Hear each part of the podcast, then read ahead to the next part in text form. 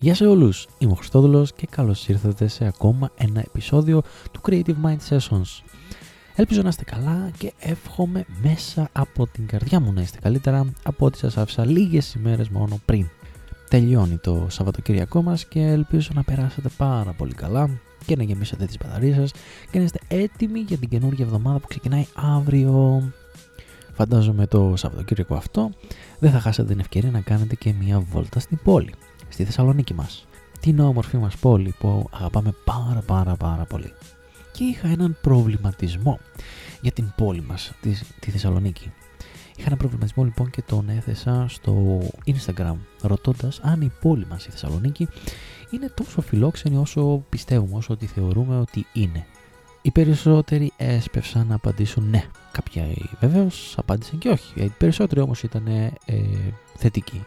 Ήρθε η ώρα να εκθέσω και εγώ τη δική μου άποψη και να κάνουμε έναν μίνι διάλογο πάνω σε αυτό το θέμα. Εγώ λοιπόν που λέτε δεν θεωρώ και τόσο φιλόξενη την πόλη αυτή, τη Θεσσαλονίκη που τόσο πολύ αγαπώ και την αγαπώ πολύ για τον εξής λόγο. Εγώ γεννήθηκα και μεγάλωσα στη Θεσσαλονίκη και συγκεκριμένα στην ε, Τριανδρία μέχρι τα 17 18 μου χρόνια όπου και έφυγα από αυτή την πόλη. Άρα ουσιαστικά δεν την έζησα και ιδιαίτερα. Μέχρι τα 17-18 χρόνια δεν μπόρεσα να την περπατήσω όσο θα ήθελα, να την ανακαλύψω, να βρω τα στέκια της και όλα αυτά τα πράγματα τα οποία κάνει σαν μεγάλος και όχι σαν μαθητής.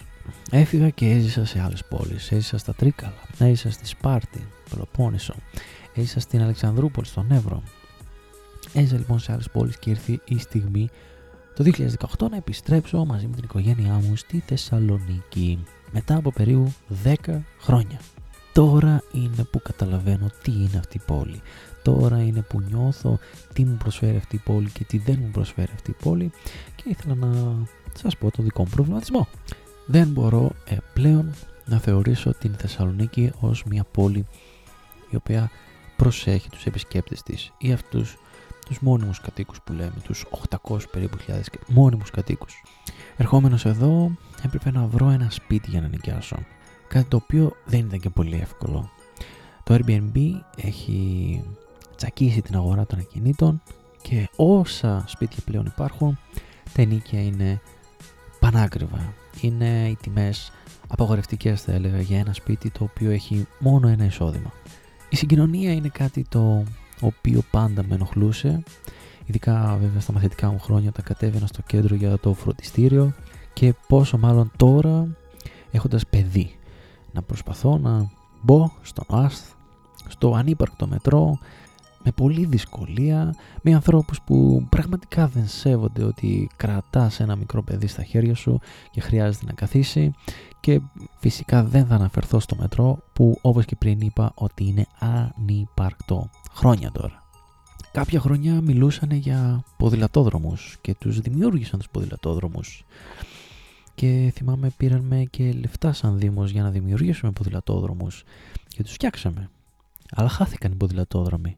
Χαρακτηριστικά θυμάμαι ένα παράδειγμα είναι ένας δρόμος που βγαίνει από κάτω προς τα πάνω στα τρένα. Είναι μια διχάλα εκεί που χωρίζει για να δεν θυμάμαι πώς λέγεται η οδός, πηγαίνεις δεξιά για τα τρένα και ευθεία συνεχίζεις στη μοναστήριο, δεν θυμάμαι να σας πω ακριβώς, με συγχωρήστε με. Συγχωρήστε με. Χαρακτηριστικά εκεί πέρα στα δικαστήρια, στα δικαστήρια είναι, υπάρχει ένας ποδηλατόδρομος. Όταν στρίβεις δεξιά, όταν θες να στρίβεις δεξιά υπάρχει ποδηλατόδρομος και δεν κανονικά απαγορεύεται να τον πατήσεις. Χαρακτηριστικά λοιπόν θυμάμαι ότι ενώ προσπαθούσα να μην πατήσω αυτό τον ποδηλατόδρομο, γιατί μπορεί να ερχόταν κάποιος ποδηλάτης υπήρχε ένα αυτοκίνητο από πίσω μου που κόρναρε συνέχεια. Μανιωδό για να περάσει. Και τι κάνεις; Λέω ποδηλατόδρομος είναι αδερφέ. Και ο ποδηλατόδρομος μου λέει: Πλάκα μην κάνεις. Ξεπερνώντας τους ανύπαρκτους ποδηλατόδρομους πλέον, πάμε και στα, στις ανύπαρκτες θέσεις πάρκινγκ. Θες να κατέβεις, πόσο, στο πιο κέντρο, στο κέντρο δεν υπάρχει περίπτωση να κατέβεις με το αμάξι. Γιατί δεν υπάρχει θέση στάθμευσης, δεν υπάρχει. Και το πάρκινγκ είναι, το ιδιωτικό είναι πάρα πολύ ακριβό. Πού θα, πού θα σταθμεύσεις; Θες να κατεβάσεις το παιδί σου στο γιατρό. Δεν σου μιλάω τώρα για να κάνεις βόλτα. Θες να πας το παιδί σου στο γιατρό στο κέντρο. Και ψάχνεις πάρκινγκ πόση ώρα. Και τελικά καταλήγεις να πληρώνεις ένα ιδιωτικό πάρκινγκ 4-4,5 ευρώ την ώρα για να πας μόνο και μόνο το παιδί στο γιατρό. Θα μου πεις κατέβασε το με τη συγκοινωνία, φίλε. Σου εξήγησα προηγουμένως όμως τη συγκοινωνία δεν είναι και τόσο καλή. Όλα αυτά θα σας πω στο τέλος, μάλλον. Πού τα προσδιορίζουμε ότι δεν είναι καλά. Να μιλήσουμε για πεζοδρόμια.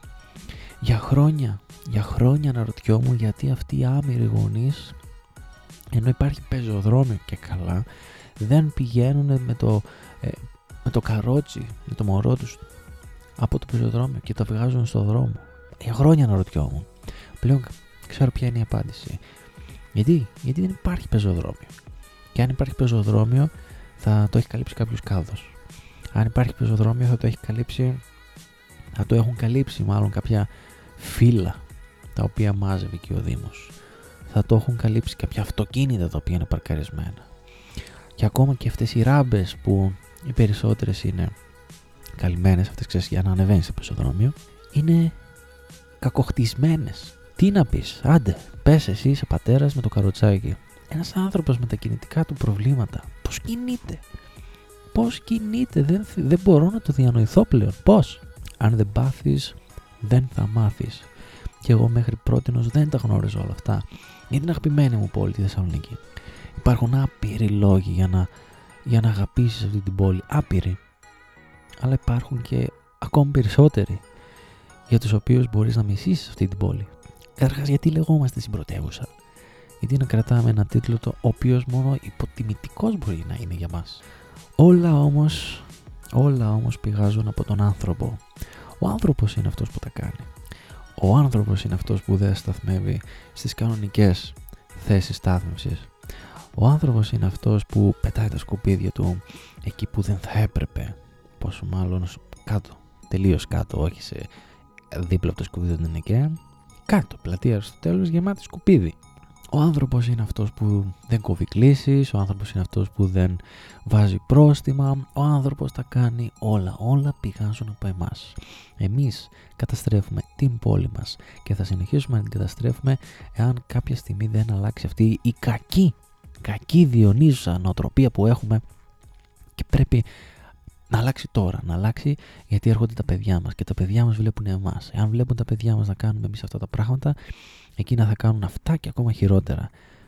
Πόσο μεγάλη, μεγάλη, μεγάλη σημασία πρέπει να δώσουμε επιτέλους στον άνθρωπο. Σκόρπια σκέψεις, σκόρπια λόγια για κάποιους. Αυτή, αυτός ήταν ο προβληματισμός μου πάντως και ήθελα να πραγματικά να το μοιραστώ μαζί σας και να μου πείτε όλοι εσείς που πιστεύετε ότι τελικά η πόλη μας είναι φιλόξενη να μου πείτε τη δική σας άποψη μετά από αυτά που ακούσατε για να, για να δω μήπως κάνω εγώ κάποιο λάθος. Έτσι, γιατί εγώ μένω πλέον κανονικά σε αυτή την πόλη εδώ και 7-8 μήνες. Αυτά που σας είπα τώρα τα έχω βιώσει σε 7-8 μήνες. Φανταστείτε ένας τουρίστας που ε, έρχεται για μια, 10, μια εβδομάδα, 10 μέρες. Τι άλλο θα βιώνει. Εγώ αυτά είχα να σας πω. Μέχρι την επόμενη φορά. Σας αγαπώ και see ya.